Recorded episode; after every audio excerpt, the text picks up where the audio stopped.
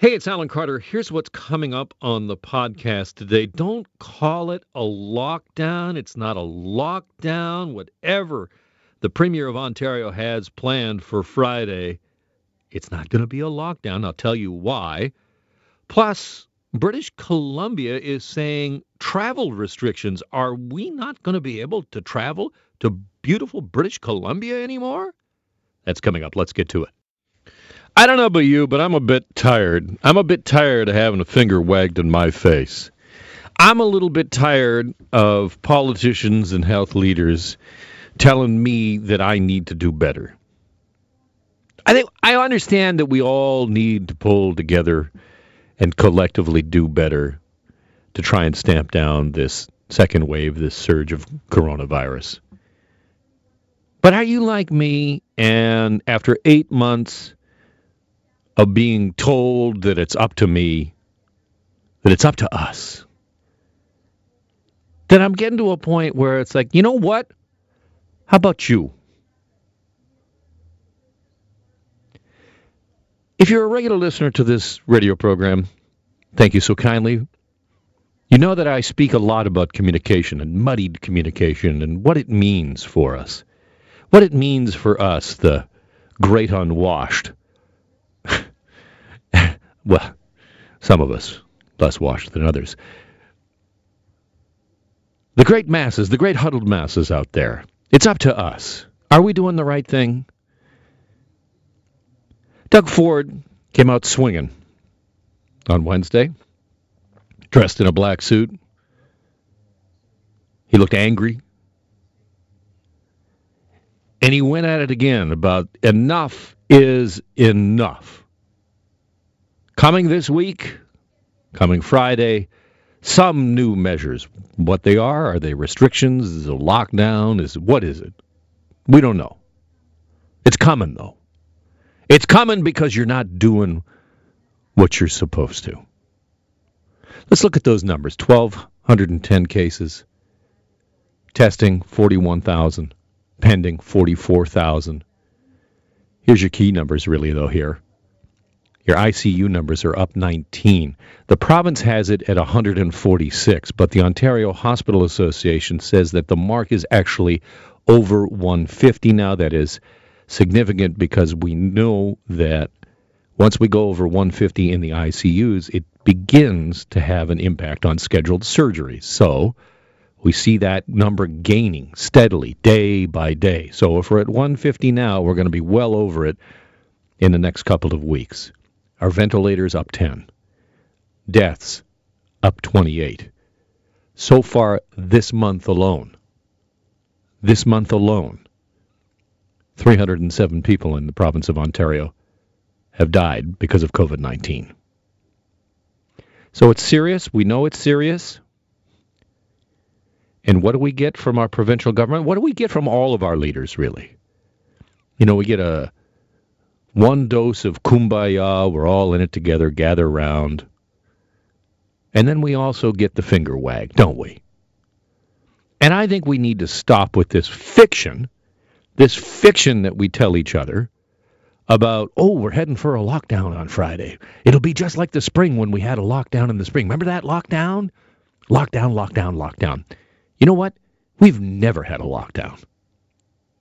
If you think that this province, even at the beginning of the pandemic in the spring when everything was shut down, if you think this province has experienced a lockdown, then you're not paying attention to what happened in other parts of the world. You're not paying attention to what's going on right now in France, in Germany, in the Low Countries, in bits of Europe that have managed to flatten the curve. It looks like the worst part of the second wave might be passed, and that's a might, might be passing in Europe. And what did they do? I mean, they locked people down. In some parts of Europe, what they have said is, you know, in this area, in this particular section of the city or of the country where the per, uh, percent positivity is super high, guess what? You don't get to leave your apartment other than to go to the store and you've got to be able to register for it in advance. You got to have you got to have a note, something that's a lockdown, folks. We're nowhere, Nowhere near it. But instead, what we get is the finger in the face from Doug Ford. Guys, get it together because we're at a critical stage. And I, I'm just, I'm at my brink to say enough. So be prepared on Friday. Then you can look at each other and say, why are we in this position? It, it's, it's frustrating. We have to start listening. No more parties, no more nothing. No more parties, no more nothing. Guys, get it together. Don't do anything except for Casino Rama is expected to open in the next 10 days. Hey! Now, Casino Rama will, if it does open, will be limited by invitation only. Hey, where's my invite? No table games, no food, no beverage service, no sitting at the craps table, getting the free bevies. Somebody blowing on your dice. Excuse me. Uh, the number of patrons will be capped to 50 at a time. Everyone inside will have to wear masks, yo, so on and so forth. So one hand waves the finger. No more nothing. No more parties. No, no, nothing. Don't do anything. Anybody want to go to the mall? Because I'm on my way to the mall. You know what? 100% I'm actually going to do after the radio show today? I'm going to the gym. I am going to my gym because it's open. Because under the new rules that were announced, sure you can't have fitness classes. You know, I'm going to miss my jazzercise class because I am. I don't know if you know this, but I am an accomplished jazzerciser. You I got the jazz hands. kidding me. Yeah, yeah, Doug. You should see my jazz hands. So that's open, the gym, not the jazz class, because they're able to keep it under the 10 person threshold. I don't know how they do it. But anyway, it's open. I'm going. I'm, I'm, I'm going. It's open. I'm maybe the recommendation is that I shouldn't. Well, you should do better. You, sir, you're a bad citizen. I'm sorry, I'm going to lift weights. Because I do have a feeling that maybe that might be one of the things that the Ford government announces on Friday when finally they get around to doing something. Because it's not like we haven't seen the second wave. It's not like it hasn't been weeks and weeks and weeks of the numbers going up, up, up, up, up, up. So I ask you, is there anything more to this than an empty threat from Doug Ford? I'm done with this. I'm I'm done with people holding parties, having get-togethers, you know, and and unfortunately, every everyone in those regions uh, have to hunker down. They they end up paying the price because careless people out there holding these parties. It, it just it's not going to be tolerated. We got to protect the, the health and safety of people. It's not going to be tolerated. What does that mean? It's not going to be tolerated because I've heard that before. I've heard that before from Doug Ford. I've heard it before from John Tory. What does it mean? I mean, unless there's a, you know, unless there's somebody out there handing out a ticket, and I know that is happening in some places. Remember the hundred odd people that showed up into a storage locker in North Etobicoke? Police showed up, handed out fines. But it's pretty clear that we're going to need more than finger wagging. And I ask you, as we move towards Friday and some kind of announcement, and I'm telling you right now, you can take this to the bank. It will not be a lockdown. Oh, we might call it a lockdown. Oh, it's a lockdown. Oh, I can't get my nails done. Lockdown. That's not what's going to happen. It'll be more tinkering around the edges and more finger wagging. And let's keep an, an eye on the timeline here. Because it was a week ago today, seven days ago, that we got that absolutely jaw dropping COVID modeling numbers from the province where the doctors said, on our current trajectory, we are over probably 6,500 cases a day. 400 in the ICUs. We're at 150 now. 400 in the ICUs means ain't no how, no way we're doing scheduled surgeries. So we're on our way there. And we learned this seven days ago. And when the guy, the doctor, The health official who was doing the modeling, Dr. Adalsteinn Brown, who's kind of the number two, I would say, at the provincial health table, although who knows because they won't tell us. All we know is Dr. David Williams is the guy in charge. And when Dr. Brown was asked point blank seven days ago what needs to happen, listen to the question and the answer. Do you believe that there should be some form of greater restrictions put in place in some of the hotspots in, in the province? If the, uh, you know, as you, as you led off, if the goal is to reduce the number of cases and the goal is to reduce the impact on the health system, then yes. And with that, the good doctor dropped the mic and walked out of the room. And a week ago yesterday, the province did move a number of areas into red it had changed a couple of the things, but nothing changed in Toronto. And yesterday, when asked about the surging case numbers in Toronto, the mayor of Toronto said, Time is of the essence. The time to act is now. Or possibly Friday.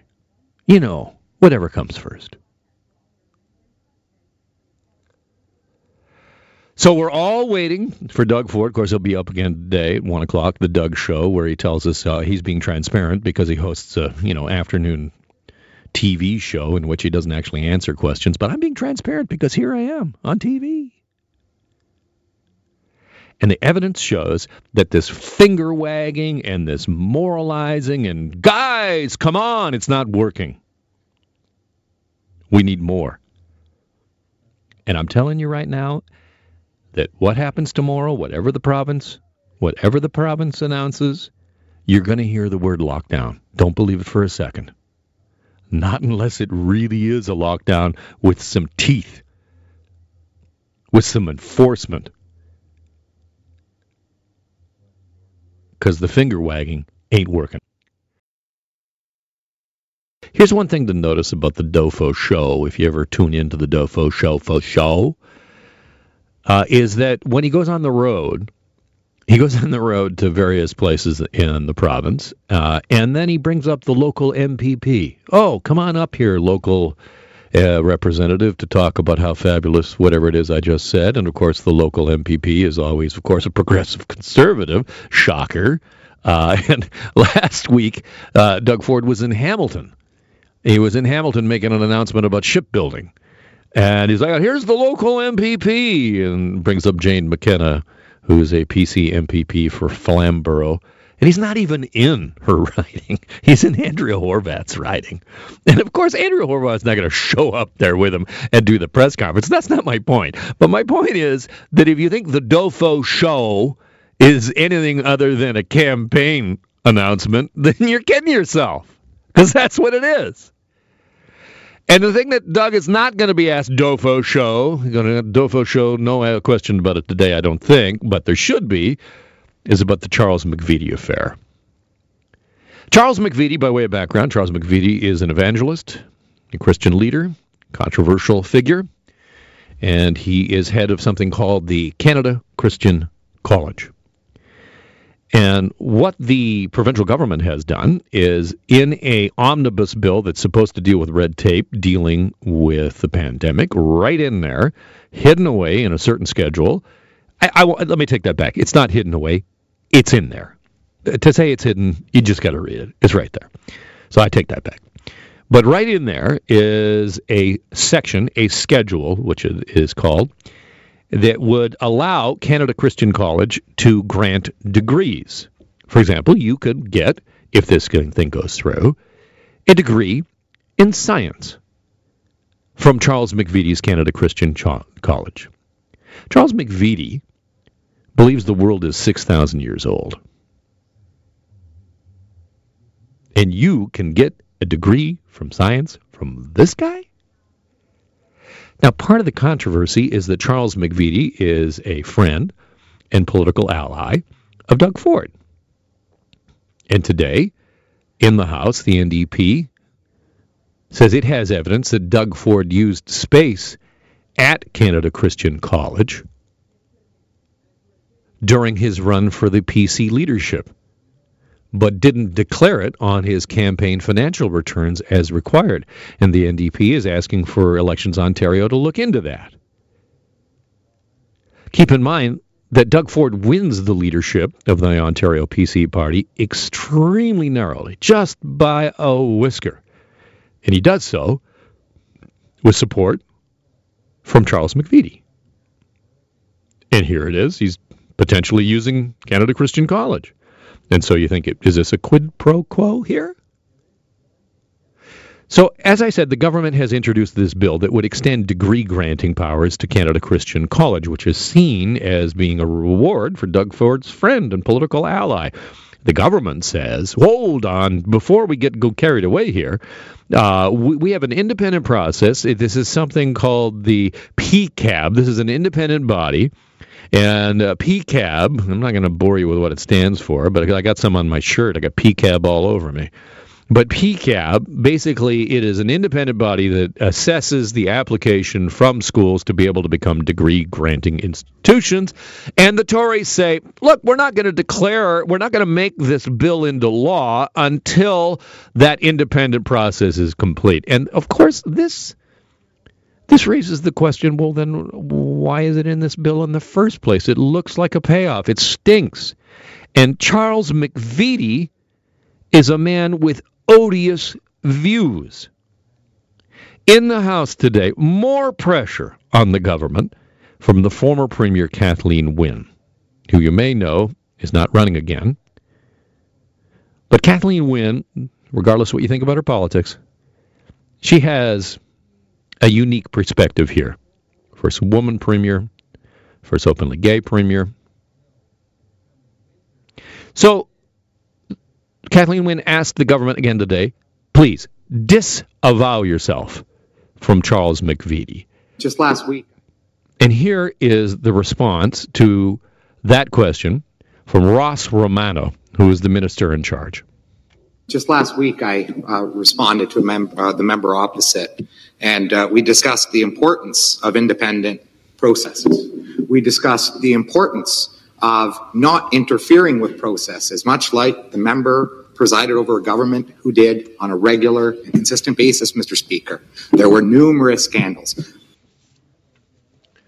What possible point does that have to do with it? Okay, fine. There were numerous scandals under the Wynne administration. Sure, 100%, no question asked.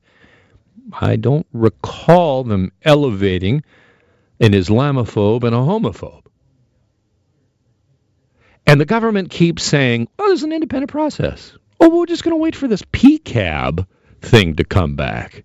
And here, you can almost hear now, you can almost hear here the squirming of the conservative members on the conservative side as they just think, oh, God, this really does not look good as Kathleen Wynne goes on the attack. I have said in this House a number of times, I am not talking about the PCAB process. Mr. Speaker, I am talking about the legislation that has been brought in by this government that in fact protects a bigot. Charles McVety is a homophobe, he's a transphobe, and he's an Islamophobe, Mr. Speaker. That is what I'm talking about. I know that the, the minister is going to continue to hide behind the PCAB process, but that is beside the point, and he knows it. That is Kathleen Wynne in the House this morning. The government knows that hiding behind this independent process is a sham. What has what is the government doing putting its name beside Charles McVety in the first place? And this brings me to what I think is at the same time one of the premier's great qualities and also one of his great detriments. Doug Ford is a loyal guy. It's no question about it. If you're in his corner once, you're in his corner forever.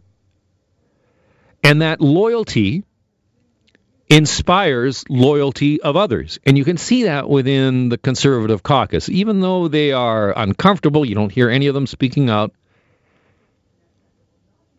But we have seen this, have we not, since Doug Ford took power? Whether it was Ron Taverner, trying to put in Ron Taverner as the head of the OPP, that blew up in his face. You could say, well, that was just misguided loyalty. Dr. Williams, for example, the medical officer of health, it has been pretty clear to anybody paying any attention that Dr. Williams has absolutely lost the confidence of the wider medical community in this province, including local public officers of health who are under a non disclosure agreement. They cannot talk about it. They can't talk about what advice they are giving Dr. Williams that he is potentially ignoring. And Doug Ford loyally sticks by his guy. And you have to ask yourself, is that wise? And here comes Charles McVety. A friend, an ally, somebody in Doug's Ford's, Doug Ford's corner, and the premier refuses to see what's going on, the wider picture, which is what are you doing associating yourself and your government with that man? Loyalty can be a positive attribute. But for politicians, it can only go so far. The public good has to come first, and that's what Doug Ford needs to do.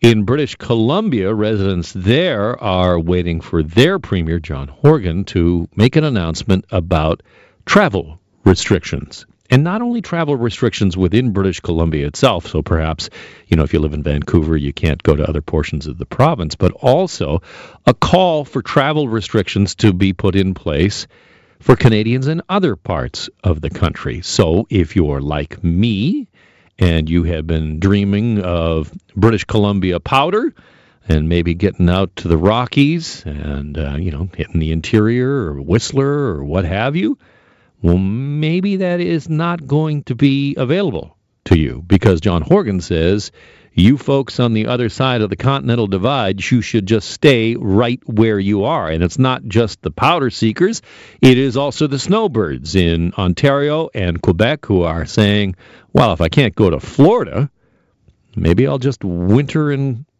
Victoria. It's a nice area. It's lovely there. You know who else lives there? Richard Zussman, who is the reporter for Global BC. Hey, Richard. Hey, Alan. How are you? I'm good. What, what's it like there in BC in Victoria right now? uh, it's probably eight degrees and sunny. I just walked the kids to school and it was perfect. But it's funny, you mentioned the skiing. When I tweeted yesterday that uh, the province was looking at restricting non essential travel, I got more emails about going to Whistler than I did about any other subject.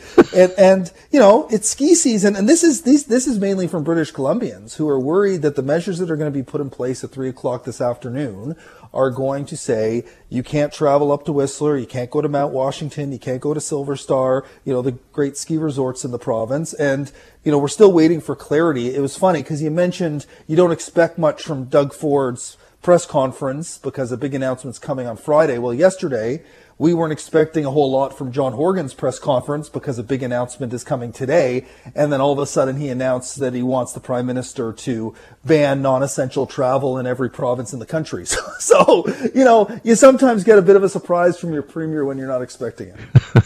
yeah, no kidding. Well, we have a lot of surprises like that from Doug Ford over the last couple of months. Let's start with internal uh, travel first, and then and then move to I think what will yeah. be more interesting to our audience, which is potentially being able to travel to British Columbia from Ontario. But in terms of internal travel, any kind of uh, shading or hedging at all from the premier about what that would look like? Yeah, so we expect a full ban on non-essential travel inside of British Columbia. But what that looks like is unclear. Like, we don't know yet whether it's just a recommendation that people not travel outside of either their health authority, which in BC in some regions is very large, or travel outside of their city. And in a place like Metro Vancouver, like Toronto, that's interconnected, if you're traveling from the suburbs into the city for work, which is essential travel, you know, what options do you have when you return home? Can you stop and go shopping or can you stop and go for a walk? Is that considered part of the essential travel you're doing? All of these questions will be answered at three o'clock. There is no doubt going to be a lot of confusion about how all of this works. And, you know, BC's approach all along has been put in recommendations that people follow in order to cut down the spread of the virus, but be very relaxed on the actual enforcement. And so we'll have to wait and see what is included in the recommendation around not traveling. You know, there's even talk about creating a bubble on Vancouver Island. It's something Premier Horgan yesterday said he's not particularly interested in. But there's been these discussions about whether should we be closing down geographic areas, shutting down travel in and out. it's obviously layered and complicated, and we'll get those details at three. But I think what they're leaning towards is this encouragement that you do not travel unless it's for a medical appointment or work or school or something else that's deemed essential by the government that that you just don't travel outside of those uh, situations. You see that that to me to my mind that's not a lockdown. Like anytime there's a recommendation, like there's been a lot of recommendations like and again they just throw it sort of back onto us as citizens like, you know what? we're going to shame you. We're we're going to harumph and put our uh, hands on our hips about this, but there's no real enforcement to say this is what you can and cannot do. And the one place where there has been an order here is a ban on social gatherings. And there are enforcement tools there. The challenge is it's very hard to enforce. So legally right now in Metro Vancouver, you are not allowed to go into someone else's household for a social gathering. But one of the challenges with that is that there are other situations where you can go into someone else's home. Let's say it's a home daycare, or that home is that of your accountant and you need to do essential work. You know, there are situations and it, and it complicates things. What the province is trying to do, and I know this is happening in every jurisdiction of the country, Ontario and Toronto included, is they are trying to restrict people from gathering together in enclosed spaces where they are eating and drinking and sharing and hugging because that's where we know the virus is spreading. And once it spreads in these environments, we saw one event in Vancouver. Somebody from that event came over to Vancouver Island in Nanaimo, a little bit up island from where I am. They went to a gathering there, and all of a sudden, there's an outbreak in Nanaimo. So we know the virus spreads quickly. That's what the province is trying to address, is cracking down and restricting those social gatherings. And then by extension, they have these uh, recommendations, but we don't expect they're going to close restaurants. We don't expect they're going to close schools. We expect that workplaces will continue under, you know, the regulations of an organization called WorkSafe BC that oversees the work uh, policies in place. And so, you know, the, but we we could also be surprised that there could be some tighter required restrictions that Dr. Bonnie Henry and our Health Minister Adrian Dixon announced at, at three o'clock our time. So uh, in about uh, five hours' time. Uh, let's talk about the potential of some kind of travel ban for Canadians from other parts of the country. I found it really interesting that Horgan would appeal to the Prime Minister on this. Uh, the reaction from a lot of people w- was, um, I didn't see the maritime provinces or premiers asking the Prime Minister for permission. They just did it. So why doesn't just John Horgan just do it? Yeah, and a lot of what I'm hearing is stay in your lane, right? It, it's like our as Canadians, we have the right to travel across our country. And there are some really substantial constitutional challenges. And one of the major issues in British Columbia is the border with Alberta. There are so many people who travel for essential work and for health treatments across that border that the, there are communities that are up and along the Rockies that are much close, more closely connected to Alberta than they are to Vancouver or to Victoria. And so that's a huge challenge. And what Horgan was saying in a, in a not particularly specific way was it needs to be about encouraging. The prime minister should talk to premiers about speaking to their citizens around an obligation of just keeping within your own boundaries and non-essential travel. And, and these recommendations in some cases have worked, but in a lot of cases have not worked. So it's not about British Columbia putting in, and again, this could change at three o'clock. There could be some sort of policy around restricting, but it's very challenging in Canada in order to do that. And BC has showed that they're not particularly interested in establishing or enforcing a 14-day quarantine like we saw in the like we see in the Atlantic bubble. So it's really about Horgan trying to send a message of this unity that we're all in this together and every province should be focused on keeping residents in their own province at home and safe. But again, there's different uh, political strategies being used by every premier, and there's different uh, health advice being provided by not just our top medical health officials in the country, but also province wide. So about, it becomes complicated when you're, you know, sharing your own advice you want to do in your province with other provinces that have different geographical or, or different, you know, issues. You know, obviously in Ontario and Quebec, the flow between Ottawa and, and Gatineau is, is so complicated that you know they've had challenges there as well. So I think what Horgan is trying to do is is plead with people to minimize their travel without actually putting any real teeth in a policy that would ban people from traveling to British Columbia. So what that means for somebody in Toronto that's thinking about you know bringing their RV out here and living in British Columbia for the winter. Yeah. That's unclear. I know there's new rules in place for RV homes here, and there are some strict guidelines around that now that were just put in place a few weeks ago to try to deal preemptively with what could potentially be a surge of snowbirds, but we just don't know how they would be treated if, if people start coming and deciding they want to live here for the winter. I've only got a couple of seconds left, but should I just forget about the dream I have of going to Kimberley in early in January to go snowboarding? Should I just forget that? I don't think we should forget any of our dreams yet, Alan, but I don't think Horgan made it very clear that until there's a vaccine, he does not encourage people to come to British Columbia, and he can guarantee the snow will be there in the winter of 2021 2022. thank, thank you. That is uh, Richard Zussman. Don't forget your dreams. Richard Zussman from British Columbia with Global News. That is the podcast for today. Don't forget the Alan Carter Show, weekdays starting at noon.